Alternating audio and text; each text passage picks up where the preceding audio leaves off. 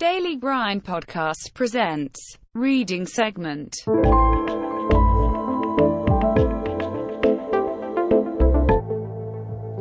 Okay, boys and girls, here's the second episode of Reading Segment. Uh, and as you remember, I'm reading Tools of Titans by Tim Ferriss. And uh, we're on the second second hero uh, or heroine today. Let me check real quick. Yeah, it's the second hero of the book. His name is Christopher Sommer. His spirit animal is Falcon. And the quote that uh, starts this page goes like this If the best in the world are stretching their asses off in order to get strong, why aren't you? that's so cool. And that's so true. Why aren't you stretching your ass if the best and the strongest of the world are? Okay, well, I always stretch after my workout, so this is probably not applicable to me as long as he's talking about physical activities. But let's see who he is Christopher Sommer. Okay, here, here we go. Christopher Sommer is a former U.S. national team gymnastics coach and founder of Gymnastics Bodies, a training system that I've tested for the for the last eight months. No affiliation. As a world-renowned coach, Sommer is known for building his students into some of the strongest, most powerful athletes in the world. During his existence, uh, no, I'm sorry, during his ex- uh, extensive 40 year coaching career, Coach Sommer took meticulous notes on his training techniques, uh, his wins and failures, so that he could translate the best elements into a superior, superior exercise system for both high level and beginner athletes. His four decades of careful observation led to the birth of gymnastics strength training, GST. Okay? So far, so good. I'm, uh, I'm excited to read more about Christopher Sommer and what he is sharing with us exactly today. Okay, here's a little backstory here in the book. The combination of GST and acro yoga has completely remodeled my body in the last year. That's Tim Ferriss uh, writing. I'm more flexible and mobile at age 39 than I was at age 20. I'm going to skip explaining a lot uh, that is best seen in video pictures, though I'll describe the most critical on page 53. Google is your friend. Well, not a lot of information, but I'm intrigued about acro yoga. I was thinking about it myself. Really interesting to learn Tim's experience with it. All right, the next uh, micro uh, chapter here is called "Unworking, uh, Unworking on Your Weaknesses." It starts like this: If you want to be a stud later, you have to be a pod now. Coach first told me this when I was complaining about slow progress with shoulder extension. Imagine collapsing your hands together behind your back, arms straight, and raising your arms without bending at the waist. Yeah, I can hardly imagine that without breaking my arms. When in doubt, work on the def- uh, deficiency, deficiencies, right? When in doubt, work on the deficiencies you're most embarrassed by. My biggest weakness my biggest weaknesses are shoulder extension and bridging using the thoracic spine versus lower back arch. After improving them 10% over 3 to 4 weeks, going from making coach vomit to merely making coach laugh, a host of physical issues that uh, plagued me for years completely disappeared. To assess your bright, brightest weaknesses, Start by finding a functional movement screen, FMS, near you. Related from Sommer. You're not responsible for the hand of cards you were dealt. You're responsible for maxing out what you were given. Now, that's a pretty deep thought. Very interesting. Uh, kind of reminds me of what uh, what Bill Gates said. Uh, probably you all know this. He said, uh, You're not responsible, or it's not your fault if you were born poor, but it's totally your fault if you die poor. So this is pretty much the same thing. You were you're not responsible for the hand for the hand of cards you were dealt. You were responsible for maxing out what you were given. because yeah, I mean, every time I'm, I'm just trying to reflect on this a little and dive deeper. Whenever you play just you know just a simple card game, you were given six cards and you never know what's what's in there, and everything might be crap, and a lot of it might be great. But if you if you were dealt, you know, if you have a, a crappy hand, then what do you do naturally in card games, right? You're trying to maximize your um, opportunities. You're trying to max out your hand anyway, in whatever in whatever ways you can. Like you you just want to win or not lose, and that makes you make smart choices, I guess. So yeah, that's that's a good analogy here. The next one here is called flexibility versus mobility.